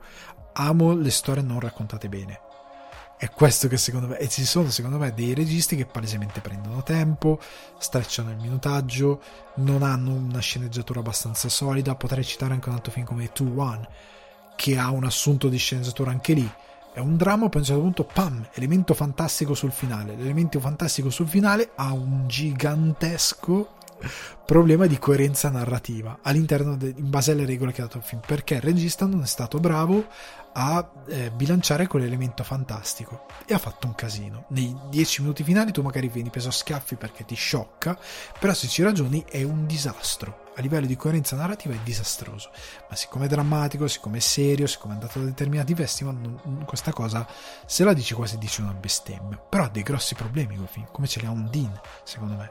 Come li ha, eh, ora tanti mi diranno, First Cow, io l'ho visto, l'ho visto, ma io, l'entusiasmo di molti, io dicevo, io non mi fido di questo entusiasmo perché se ci sono dei registi che sono in attività da tanto tempo e non sono mai arrivati a un grande pubblico, non è perché fanno cima di nicchia, è perché la loro voce non è così buona come effettivamente quella di molti altri. Non sono dei buoni storyteller, sono dei storyteller di buon talento che portano a volte delle storie interessanti, ma che hanno dei difetti che gli impediscono di arrivare al grande pubblico. E gli impediscono di arrivare al grande pubblico non perché il pubblico è stupido, non perché il pubblico grande, grande, eh, guarda Temptation Island il grande fratello, non perché il pubblico è poco acculturato, ma perché quella storia, prendi come la prendi, non è... Ehm, non è veicolata al massimo del suo potenziale. Eh, First Cow è un film bellissimo, messo in scena be- bellissimo, mm, mm, bellissimo, come sto parlando, messo in scena alla grande, con due bravissimi interpreti, con molti bravissimi interpreti, che propone un western eh, con dei toni completamente diversi da quello che è il western eh, in genere, si sposta completamente, parla di amicizia, sì, tutto molto bello. Quella storia è tanto essenziale quanto strecciata lungo il minutaggio. E ci sono dei momenti, ripeto, dove il film smette di raccontarti una storia. Il film, come dicevo prima, il film si prende tempo e tu dici, oh amico, non è una questione di... Eh, chiarisco quest'ultima cosa prima di concludere. Non è una questione di eh, il film è lento, come a volte la classica critica da Nite è eh, il film è lento, perché ci sono dei generi, il dramma, eh, che richiedono un certo tipo di eh, ritmo più lento, che non è un difetto. Tu vai a dosare il tuo ritmo perché ti serve per la narrazione, come il thriller. Il thriller, ad esempio, non, un, non ha delle vere e proprie esplosioni, ha dei picchi, però è sempre molto morbido. Anche il noir sono dei, dei ritmi molto suadenti. Non, so, non, è azione, non devi esplodere. La stessa cosa del dramma è ovvio che non potrà avere un ritmo sincopato, a meno che non abbia determinate com- commissioni con altri geni o che non abbia del, um, del, um, degli obiettivi precisi. Ma in linea di massima è chiaro che sarà più lento. Una storia come Cow io non mi aspettavo che fosse ritmata, ma nel momento in cui io ho voglia di gridare allo schermo, ho capito questa, questa parte di storia che mi stai raccontando. Cortesemente vai avanti perché io se no entro nello schermo mi driblo i tuoi assistenti e ti inizio a picchiare con una spranga su, su, sulle ginocchia. Perché devi andare avanti, santo cielo, perché ho capito da 20 minuti quello che mi stai raccontando. Stai smettendo di raccontarmi la storia, stai abusando del mio tempo e della mia pazienza. Sta di fatto che, ripeto, a scanso di ogni equivoco, il film è bello e ben fatto, eh, c'è chiaramente una capacità di raccontare una buona capacità di raccontare, ma è un film che se chiaramente gli riducevi il minutaggio e quindi non era più film, non era più, aveva un minutaggio inferiore, funzionava anche meglio. E arrivava a un pubblico con più efficacia, perché si prende un po' troppo tempo per raccontare alcune cose che non sono trascendono il didascalico, sono oltre e non mi stai più raccontando niente e io mi sto annoiando perché tu stai fallendo a veicolarmi quello che mi devi veicolare. Oltre al fatto che la regia, che rientra in uno dei come un regista va a veicolarti una storia, non è così è ispirata, è molto scolastica, è molto basilare, è ben fatta, ma è molto scolastica.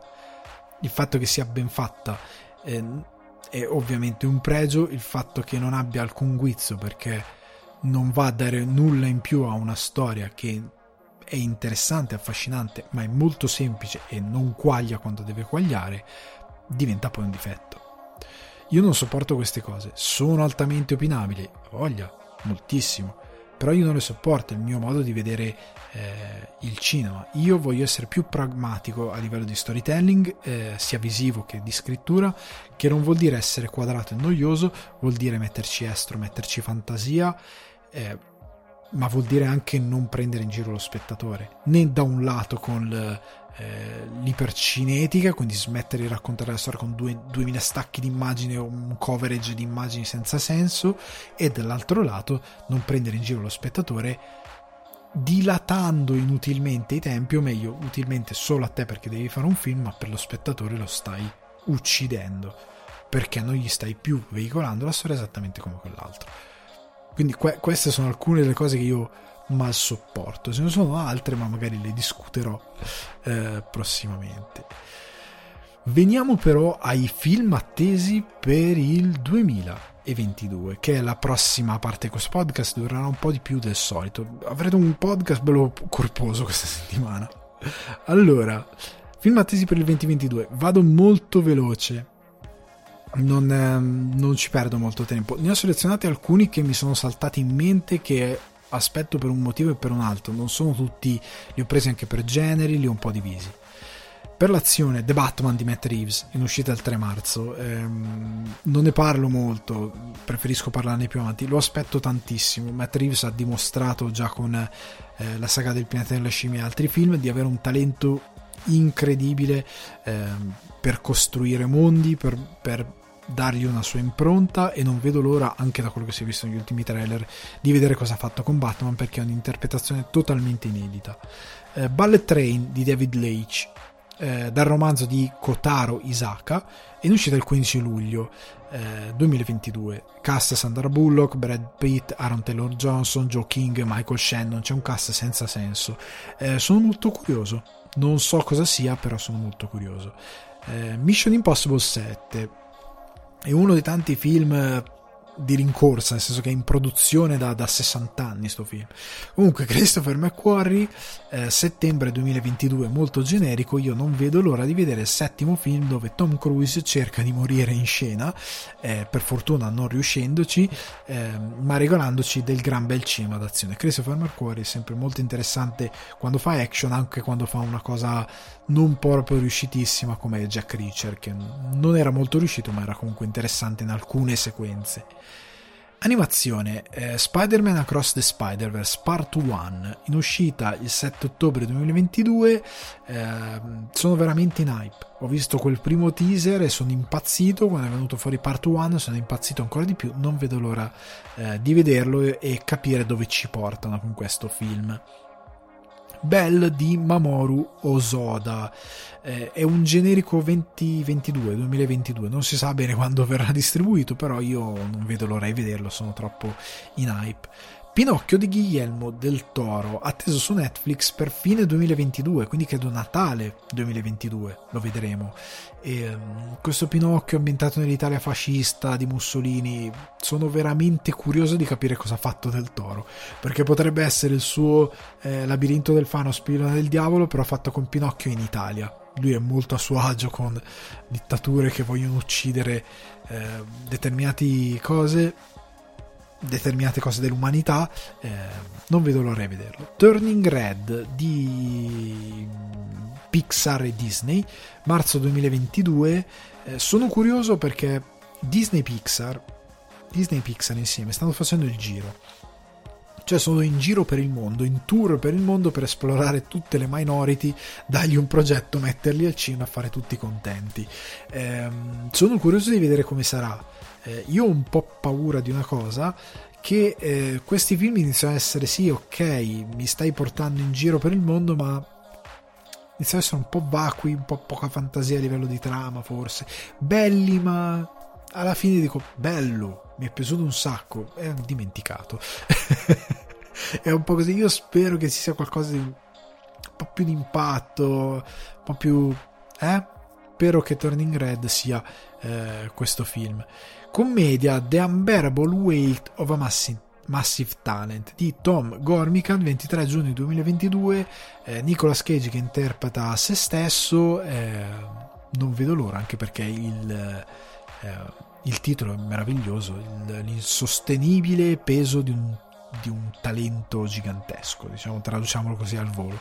Non vedo l'ora, il trailer mi ha fatto morire da ridere, c'è anche Pedro Pascal, spero di vederlo prima possibile. Scream, che tra l'altro è in uscita questa settimana, eh, 13 gennaio 2022. Non vedo l'ora, le prime reaction sono molto positive.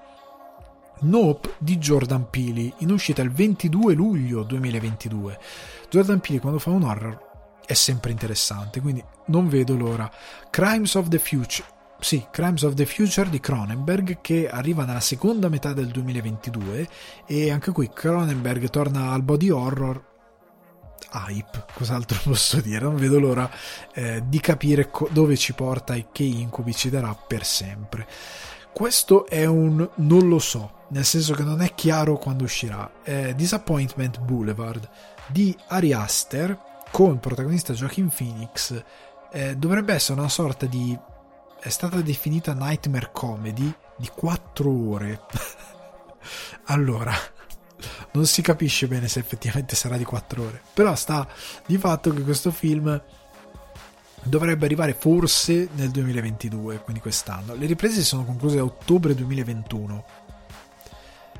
Eh, Ari Aster, eh? Dai, mal che vada arriva nel 2023. Comunque, crime thriller come genere Nightmare Alley, la fiera delle illusioni, che dovrebbe uscire appunto a gennaio, 27 gennaio, comunque questo mese, di Del Toro. Del Toro sta facendo tutto. Eh, non vedo l'ora, non vedo l'ora, ne hanno parlato molto bene, gli Stati Uniti è andato relativamente bene, purtroppo l'hanno fatto uscire insieme a No Way Home, geniali, pare ne distribuiranno anche una versione in bianco e nero, io le voglio vedere tutte e due. Eh, Killers of the Flower Moon di Martin Scorsese, anche qua eh, se la gioca con eh, il film di Cage per il titolo più bello dell'anno perché Killers of the Flower Moon mi piace un sacco 2022 lo aspettiamo. The Northman di Robert Eggers 8 aprile. Anche qua visto un trailer me ne sono veramente innamorato e mm, non vedo l'ora di vederlo. Eh, sembra stupendo. Don't Worry Darling di Olivia Wilde, Florence Pugh, Harry Styles, in uscita almeno negli US il 23 settembre 2022 quindi credo che sotto stagione eh, delle vacanze quindi magari magari massimo novembre dovremmo vederlo anche da noi più o meno in Italia in Europa dovrebbe arrivare anche da noi spero. Eh, Knives Out 2 di Ryan Johnson il sequel di Knives Out girato in Grecia cast incredibile. Eh, Ryan Johnson quando fa un film per me è sempre interessante in particolare Knives Out eh, il primo era bellissimo non vedo l'ora cosa fa con questo secondo capitolo.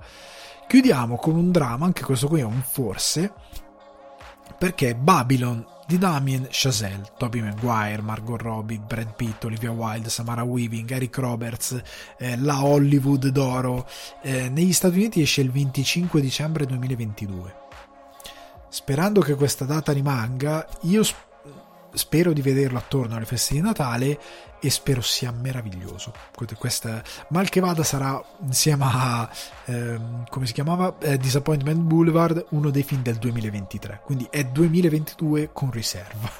Potrebbe essere 2023 perché come sapete come vi ho discusso eh, anche nell'ultimo podcast e anche sul divano d'oro c'è un botto di roba che esce nello slot delle feste che magari in Italia arriva o in Europa arriva dopo o troppo a ridosso della fine dell'anno o a gennaio.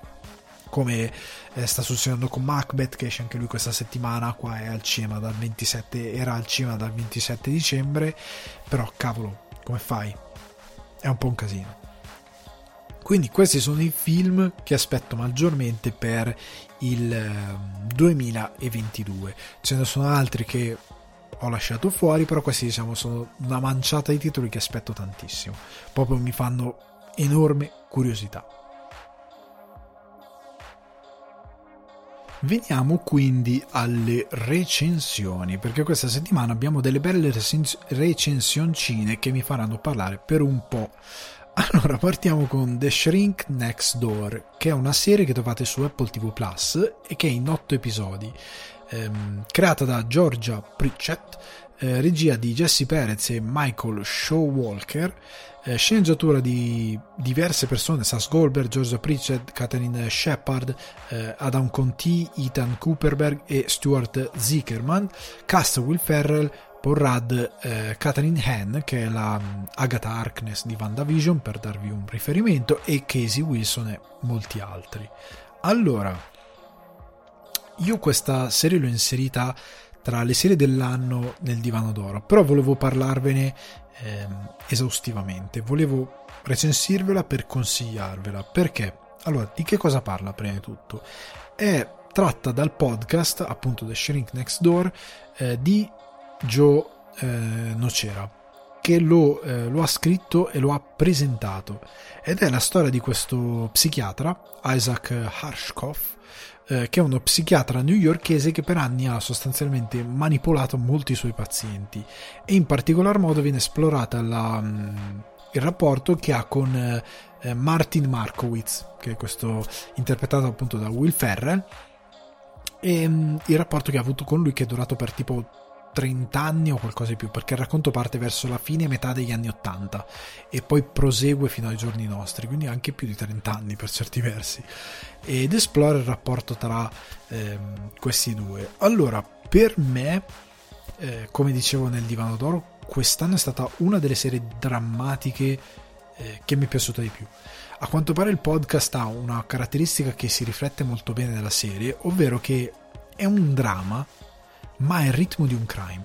Cioè, a livello di narrazione, sembra un crime, nel senso che ti costruisce, un po' come avviene nei crime, determinati personaggi in un modo. Personaggi di Porrad all'inizio gli vuoi bene, nel senso che ha delle cose per le quali è poco ortodosso come psichiatra, ma è super positivo, è super energetico, ha un sacco, prende questo Marty e se lo piglia a cuore, gli vuole proprio bene. Però capisci che c'è qualcosa che lui stesso non riesce a elaborare del suo carattere e che eh, lo rende poco chiaro ai tuoi occhi.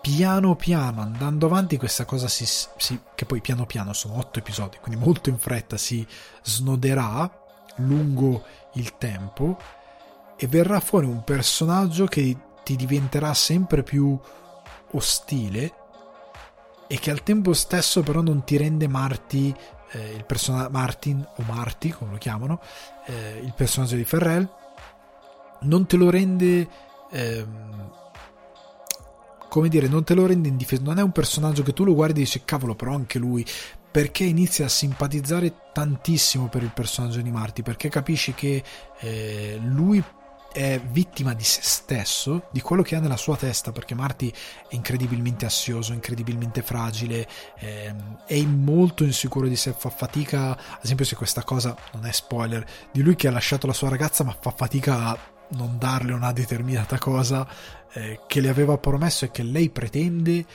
che le venga data come lui aveva promesso e che non ha alcun diritto su questa cosa, ma lui l'avrebbe fatto comunque perché è troppo buono, perché non riesce a dire di no, perché non, ha, non è caratterialmente forte, perché non si sa imporre, perché non sa lui stesso quello che vuole certe volte.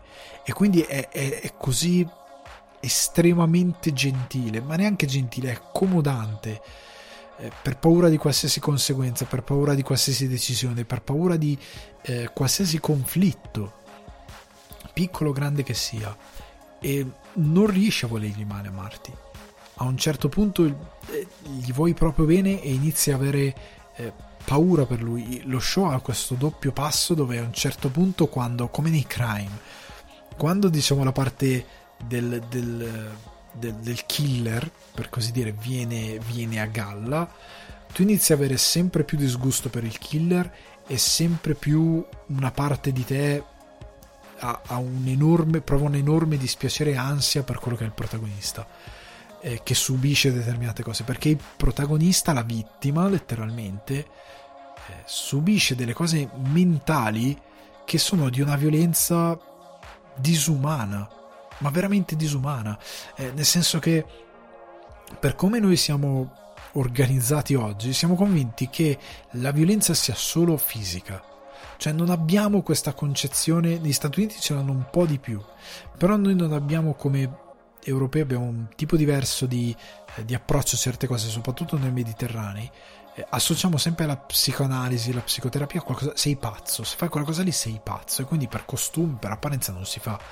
Beh, però la verità, non capiamo che la violenza non è solo fisica, è anche psicologica e questo show te lo fa capire tantissimo e ti fa capire che questo personaggio aveva determinate chance fino a un certo punto, in verità è un indifeso e che il suo carnefice in verità ha un potere, come capita molto spesso in queste situazioni, molto grande rispetto a lui. È, ehm, è recitata meravigliosamente, cioè una serie veramente eh, incredibili. Loro due sono bravissimi. Paul Rudd, che è un, l'uomo più buono del mondo, l'uomo più simpatico del mondo in qualsiasi cosa abbia fatto, da Friends a Anchorman a, a Ant-Man. È, è un grande, improvvisamente entra nel, nella pelle di un personaggio, questo eh, Isaac Harshkoff, disgustosissimo per certi versi. Entra e ci entra in modo molto credibile Eh, Will Ferrell il personaggio è perfetto davvero per lui, lui è molto bravo a perde la sua verve comica e ne acquista un'altra più drammatica, eh, ti, ti, ti, fa pena, ti fa empatia, eh, ti crea molte sensazioni positive e che ti a un certo punto questa serie ti strizza lo stomaco. Le ultime puntate facevo fare fatica a guardarle non perché fossero brutte, non perché fossero lente, perché ripeto ha un bel ritmo, eh, ma perché appunto ti, ti, ti, fanno stare male per quello che lui subisce, per quello che lui eh, sviluppa a un certo punto della sua vita per via di come è stato manipolato. Questo show ha anche questa ottima eh, caratteristica di riuscirti a farti capire che cos'è una ma- manipolazione psicologica, cioè come si forma, eh, quali sono le dinamiche di una, manipo- di una manipolazione psicologica. È fatto davvero molto bene sotto questo punto di vista, nonostante ovviamente eh, c'è il solito disclaimer, alcune cose sono state romanzate ai fini della narrazione, però serve appunto, è una semplificazione che fai di questa storia vera eh, per arrivarti a farti capire determinati concetti, però è veramente molto intelligente.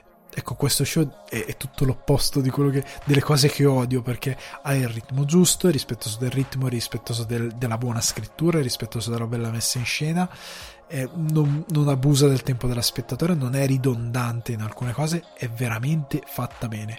Eh, non è stata accolto benissimo negli Stati Uniti, è stata un po' eh, messa da parte, ma secondo me è uno dei show migliori dell'anno. È uno dei show più belli che c'è su Apple TV Plus.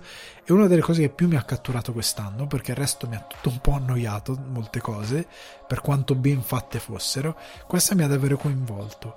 Eh, ripeto, anche perché è interessante come eh, la dinamica non solo della, della, manipolazione che passa per un sistema di fiducia, ecco questa è una cosa importante. E, ragazzi, vi dico la verità, proverete a un certo punto ansia, passerete da ridere a provare ansia, un'enorme tristezza, molta rabbia e molta pena. Marty non riesce a giudicarlo, cioè arriva a un certo punto in cui fa delle cose e gli vengono fatte delle cose che ti fa talmente empatia, ti fa talmente a livello umano capisci il, il, peso di determinate cose che ha fatto che non riesci ad avercela con lui perché veramente eh, non riesci a dire però lui poteva perché capisci fino a che livello viene spremuto psicologicamente. Non so se, se mi spiego bene sotto questo punto di vista. E capisci la violenza che gli viene fatta perché ci sono alcune eh, scene che per quanto non siano, ecco, non essendoci qualcosa di fisico, non c'è, eh, non ci sono mani addosso, non ci sono pugni, non ci sono pestoni, non c'è qualcosa di fisico, c'è sangue. Eh, però capisci che ci sono delle azioni che diventano talmente violente a livello mentale per lui che ti colpiscono e come accogli i personaggi cambia completamente ed è davvero molto interessante. Secondo me eh, ripeto, una delle serie più interessanti che ho visto negli ultimi anni, sicuramente una delle più interessanti viste quest'anno, 8 episodi, non stretch a dire ne dobbiamo fare 10, ne dobbiamo fare 12, 8 episodi, racconta quello che deve raccontare, lo fa molto bene, trova un sistema per gestire il ritmo in modo intelligente e ha delle interpretazioni, sono tutti veramente bravi, Will Ferrell, Paul Rudd, Catherine Hand è incredibile anche lei, eh, veramente vive di Paul Rudd e Will Ferrell Catherine Hahn ha uno screen time minore anche per cose che ovviamente non posso dire perché sono spoiler eh, però è veramente brava con della schermo un'attrice che sia conosciuta principalmente per WandaVision è un crimine. Però veramente andatevela a recuperare perché se non avete Apple TV Plus secondo me una provettina per dare una possibilità ad alcune serie altre ve ne parlerò prossimamente avevo già parlato di Ted Lasso ehm, Mythic Quest e di questa The Shrink Next Door avete tre serie televisive assolute da recuperare a tutti i costi. Quindi The Shrink Next Door su Apple TV Plus, 8 episodi, se potete recuperatela.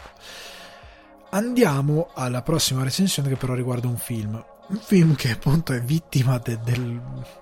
Oddio, dell'adattamento. Il titolo originale è Werewolves Within, eh, tradotto in italiano con A cena con il lupo che trovate su Sky, Now o a noleggio su Cili e Apple TV. Regia di Josh Ruben, sceneggiatore Misha Wolf, cast Sam Richardson, Milana uh, Waitrob, uh, George Basil, uh, Sarah Burns, eh, Wayne Duval e Glenn Flasher. Allora, questo eh, film è tratto da un eh, titolo VR, quindi realtà virtuale di Ubisoft, che ha avuto praticamente nessun successo. Zero. È passato completamente inosservato da tutti i titoli VR. Però loro hanno detto, vabbè, ha un buon impianto narrativo, facciamoci un film. Perché sostanzialmente qual è l'idea? Eh, siamo in questa cittadina di finzione eh, Beaver qualcosa, adesso mi sono dimenticato il nome, ma ha un, rico, un nome veramente ridicolo col castoro. Questa cittadina di montagna isolata eh, dove vivono questi personaggi uno più assurdo dell'altro. Ecco, a, a livello di scrittura ricorda eh, cose tipo di Tim Schafer, eh, tipo Monkey Island, tipo eh, Maniac Mansion, cioè dove ogni personaggio è un carattere assurdo è, un, è una maschera assurda che ha dei tic assurdi, che è completamente folle e, e, che è veramente un personaggio nel senso che te lo ricordi perché fa qualcosa di, di demenziale e ogni personaggio è una sorta di questa pedina di questo cluedo nel quale praticamente la storia è che a un certo punto questo paesino rimane isolato e devono tutti stare in questa locanda eh, locale perché c'è questo lupo mannaro che sta terrorizzando la città e loro devono capire chi è il lupo mannaro sostanzialmente. E il protagonista è eh, Sam Richardson che è appunto questo nuovo eh, ranger che viene in questa cittadina che viene trasferito in questa cittadina.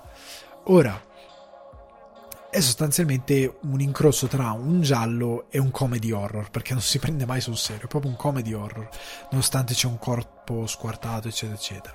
Però appunto dicevo a livello produttivo è intelligente perché non è Assassin's Creed, non è Hitman, è un film che sostanzialmente ha eh, un, un, investimento di budget molto basso perché è costato 6 milioni e qualcosa, perché d'altronde è un giallo con poche location e quei 10 personaggi che ci devi mettere dentro, quindi non ci devi fare molto. Eh, si regge tutto sulla eh, scrittura, il cosa succede, i personaggi demenziali, eh, l'idea di Lupo Mannaro che, che, danno loro in questo film, l'idea che lo devono sgamare come se fosse un giallo di Agatha Christie, quindi è molto semplice ed ha più senso provare a fare un adattamento videoludico con una cosa che a livello videogame non è andata bene, ma quantomeno a livello narrativo può dare qualcosa ed è facile da produrre. Quindi, ok. E da questo punto di vista il film funziona.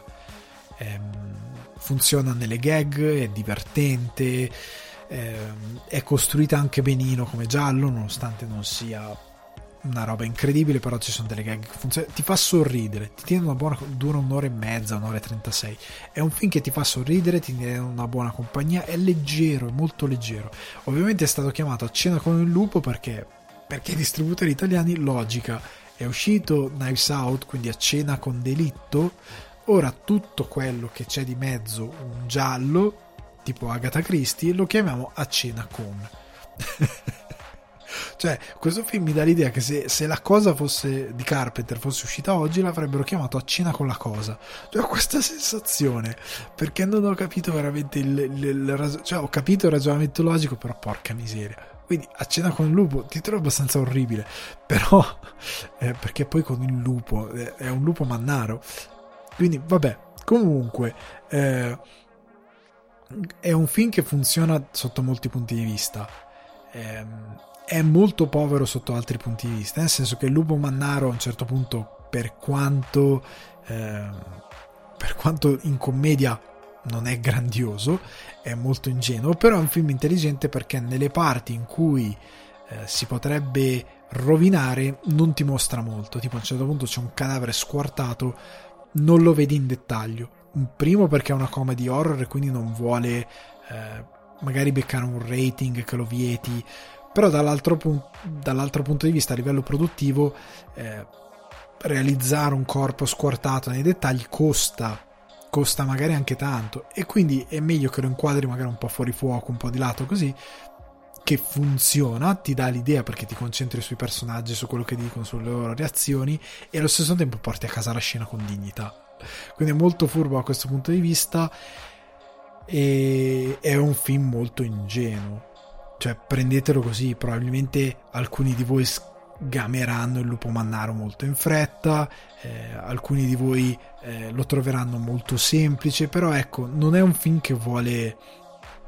Ecco, non è Knives Out, non ha quel tipo di intento di essere molto fine anche nella ricerca del giallo, è super semplice. Eh, per chi ama i videogiochi e per chi conosce quella logica da Tim Schafer, quel tipo di com- comicità un po' demenziale da eh, maschere assurde, magari il, il film lo farà sorridere perché lo riporterà lì, ok? A quel tipo di videogiochi che hanno quell'impronta a livello di poetica, di scrittura e quant'altro è modesto come film, però funziona in tutto quello che deve fare. Se volete passare una serata, ripeto, è su Sky Now o a noleggio su eh, Ciri Apple TV. Se volete passare una serata tranquilla, una serata leggera con una pizza, guardare un filmettino comedy horror per eh, passarvi un'oretta e mezza a cena con il lupo, andate abbastanza secondo me sul sicuro. Vi divertite. Niente di trascendentale, però porta, lo porta a casa. Ecco, diciamo così, lo porta a casa. Passiamo invece all'ultima recensione, eh, quella più importante di questa puntata, che è Licorice Pizza. Arriva in Italia il 3 febbraio 2022, se a meno che non cambi qualcosa. Regia e sceneggiatura di Paul Thomas Anderson, cast eh, Cooper Hoffman, Alana Haim, eh, Skyler Gisondo, eh, Mary Elizabeth Ellis, Sean Penn, Bradley Cooper e molti altri. Come dicevo prima, io l'ho visto al Lighthouse qui a Dublino in 35 mm ed è stato stupendo. Um, in questo caso il fatto di vedere un film in pellicola a 35 mm non è un vezzo, ma per come Anderson ha girato il film, per come Anderson la, racconta la, è ambientato nella San Fernando Valley negli anni 70, quindi in California, per come racconta quel periodo vederlo in 35 mm diventa fondamentale perché la pasta del film, il formato di visione ti porta, ti aiuta davvero a calarti in quella realtà.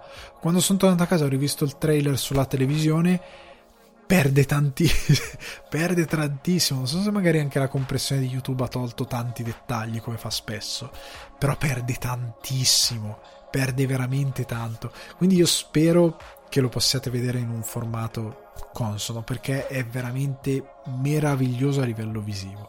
Paul Thomas Anderson non si tiene in questo film sotto ogni punto di vista. I protagonisti di questo film, vi racconto la storia, eh, sono Alana Kane e Gary Valentine, rispettivamente Alana Haim e eh, Cooper Hoffman, che sono questi due ragazzi, lui quindicenne, lei ormai una giovane donna, quindi over 20, ehm, che si incontrano e iniziano a diventano prima amici, ma c'è ovviamente da parte di Gary la volontà di trasformare qualcosa di più e il film non è sostanzialmente altro che eh, una storia di crescita, quindi un coming of age movie di questi due ragazzi che cercano eh, di scoprire la loro strada di diventare qualcuno e di diventare qualcosa perché lui è un attore che aspira a fare altro lei appunto non sa ancora cosa vuole fare ma ha aspirazioni molto alte di diventare eh, qualcuno, di sentirsi realizzata, quindi sono in due momenti differenti della loro vita. Lei è un po' più matura, lui sembra più maturo ma è comunque un folle eh, sotto un certo punto di vista, però sono in due momenti diversi e nell'essere in questi due momenti diversi hanno questo incontro perfetto ma anche scontro perché è un il film è tutto un loro due che si girano attorno, non in modo frustrante, ma in modo molto um, per certi versi tenero, per certi versi um, affascinante, per certi versi um, molto romantico, di loro due che si girano attorno per tutto il film e che sono eh, un po' innamorati, un po' sì, un po' no, ma che devono capire come effettivamente far funzionare questa cosa. E nel frattempo loro hanno ovviamente altre avventure, una serie di avventure senza senso e folli e altre storie che definiscono questa loro crescita. Ripeto, è un coming of age movie ed è credo uno dei più belli mai fatti. Questo diventa proprio una pietra miliare nel genere di film di crescita, di coming of age, nel raccontare un periodo del, della crescita di un individuo in questo caso di due individui, una ragazza, una giovane donna e un adolescente. In più perché lo fa in un periodo come quello degli anni 70 eh, che sì sono probabilmente romanzati da um, Anderson, eh, però sono anche raccontati come un'epoca completamente assurda nella quale vivere dove crisi del petrolio e tante altre cose, esplosione del porno come, mm, come fenomeno di massa e come fenomeno cinematografico, eh, l'inquinamento, eh, l'esplosione del pericolo dell'inquinamento perché c'erano eh, blocchi del traffico eh, giornalmente alla radio ah oggi l'indice di inquinamento è c'era questa crisi questa, mh, questa California senza senso assurda super inquinata ma anche super in esplosione eh, per il cinema per tutti e due eh, gli ambiti come tanto per, per molte altre cose eh, ma allo stesso tempo sembrava un'America dove tutto era possibile. E anche un quindicenne poteva diventare un poteva aspirare a diventare qualcuno e una giovane donna poteva finire anche lei a diventare qualcuno. Senza eh, senza diciamo eh, non dico enormi difficoltà ma quasi provandoci sbadatamente è un periodo storico molto particolare però allo stesso tempo ehm, Anderson ha sostanzialmente dichiarato in un'intervista a Variety che eh, Gary è praticamente Gary Gozman, che è questo attore bambino che poi è diventato produttore cinematografico e le due cose un po' si sovrappongono. Lui nell'intervista dice eh io ormai faccio finta di dire che non è lui però in verità è lui. Quindi molti personaggi che ci sono nel film sono personaggi realmente esistiti alcuni sono inventati. Ehm, quindi come ad esempio Bradley Cooper che è John Peters ed ha questa in- interpretazione go- grottesca di questo personaggio super violento schizzato. Eh, Sean Penn che è Jack Holden che ovvero William Holden, se non ricordo male. Eh, Tom Waits invece è questo personaggio di fantasia che sta col personaggio di, Gio- di um, Sean Penn. Ed è interessante come Anderson nel raccontare questa idea romanzata degli anni 70, di quello che sono nella sua testa e che sono stati quel periodo storico, racconta i ragazzi con... Eh, è, è, quasi orientale, tipo... Ehm, cercate di capire cosa sto dicendo. È quasi orientale nel senso che è tipo studio Ghibli, nel senso dove l'età della giovinezza, della gioventù è quella dove sei più puro, mentre poi quando diventi adulto fai schifo, perché questi adulti sono grotteschi, sono orrendi come, come, personaggi, in modi diversi, ma ti vengono raccontati come dei folli, dei psicopatici, gente con la quale non vuoi assolutamente mai avere a che fare, che sono viscidi, eh, che sono davvero de, de, del, degli adulti orrendi, mentre i, i ragazzini, lo stesso, perso- lo stesso, protagonista, i suoi fratelli più piccoli, eh, vivono eh, con purezza la loro vita. Con sì spensieratezza, ma facendo delle cose ben oltre quella che è la loro portata, ma facendole con un trasporto eh, di, di, di, pura felicità e di ingenuità che è impossibile da replicare altrove e che distinguono il bene e il male in una maniera diversa eh, rispetto agli adulti e che vivono anche l'amore in una maniera diversa, con più trasporto, con più eh, intensità. Ehm, sono degli adolescenti un po' meno stereotipati per certi versi e sono molto più interessanti per quanto siano romanzati, eh, ovviamente, però eh, appunto come quelli dello studio Ghibli hanno un livello quasi morale e Ehm, di, di, eh, di, di fanta- non so come dire, di fantastico, di, di, eh, di, um, mitizzazione molto più trasognato, però non, non, eccessivamente sopra le righe. Hanno comunque rapporto con il sesso, hanno comunque rapporto con, ehm, con, con cose che distinguono la, l'adolescenza, però è molto più puro, ecco, per quanto sia esplicito in certe cose e il film fa incredibilmente ridere. Avete dei momenti in cui ridete, avete dei momenti in cui vi innamorate, avete dei momenti in cui il film vi sciocca per poi farvi ridere. Cioè ci sono, succedono delle cose e dici cosa sta succedendo improvvisamente. Parte drammatica, no? Poi è una cosa che inizia a ridere dici ma che cosa ho visto in questi... C'è proprio una sequenza specifica che no, ovviamente non vi spoilerò, però dove succede una cosa e dici oh mio Dio cosa sta succedendo? Sta succedendo?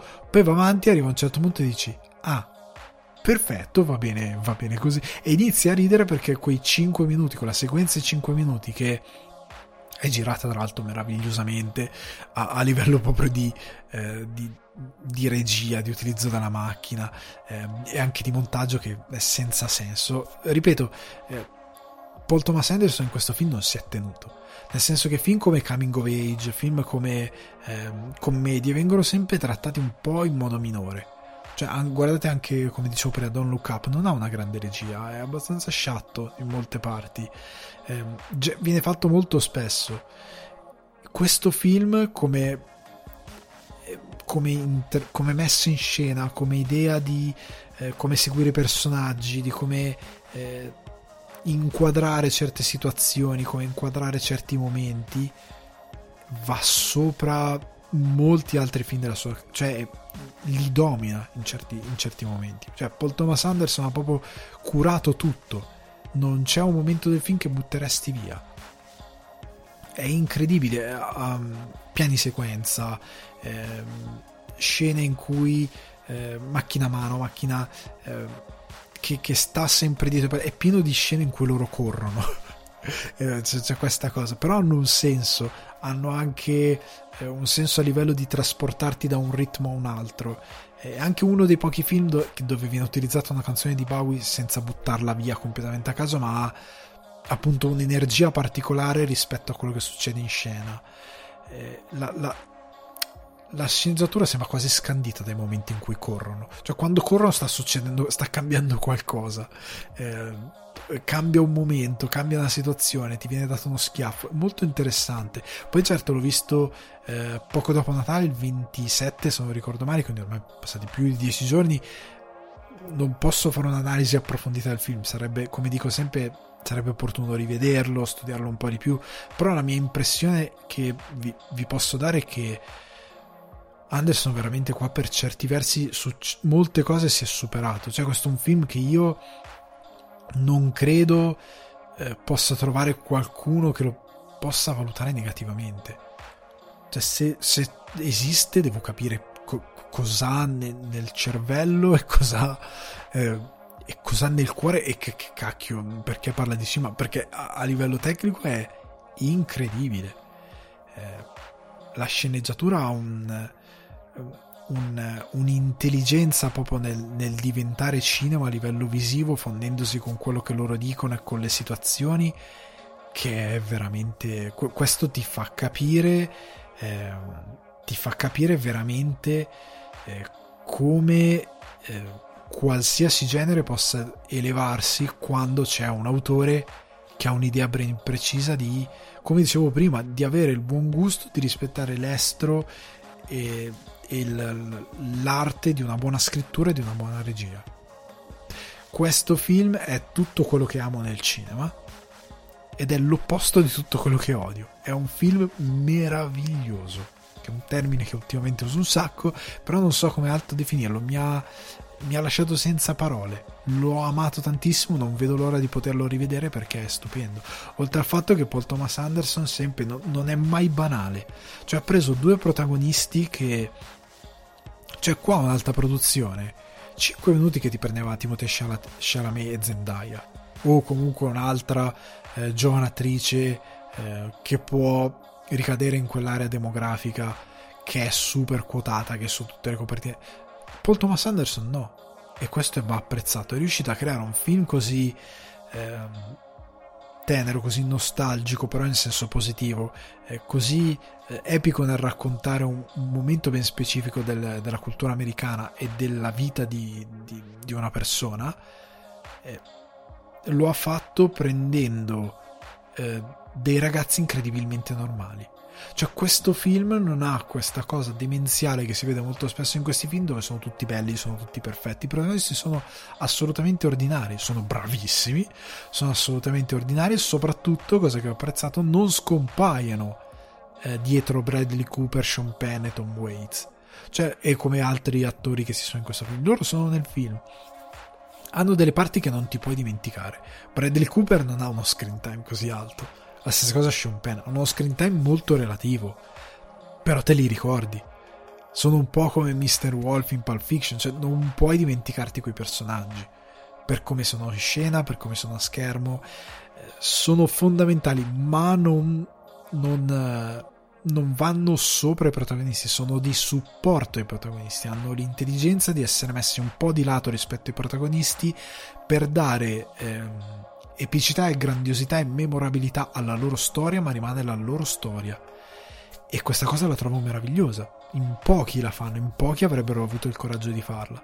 E il film funziona meravigliosamente anche per questo.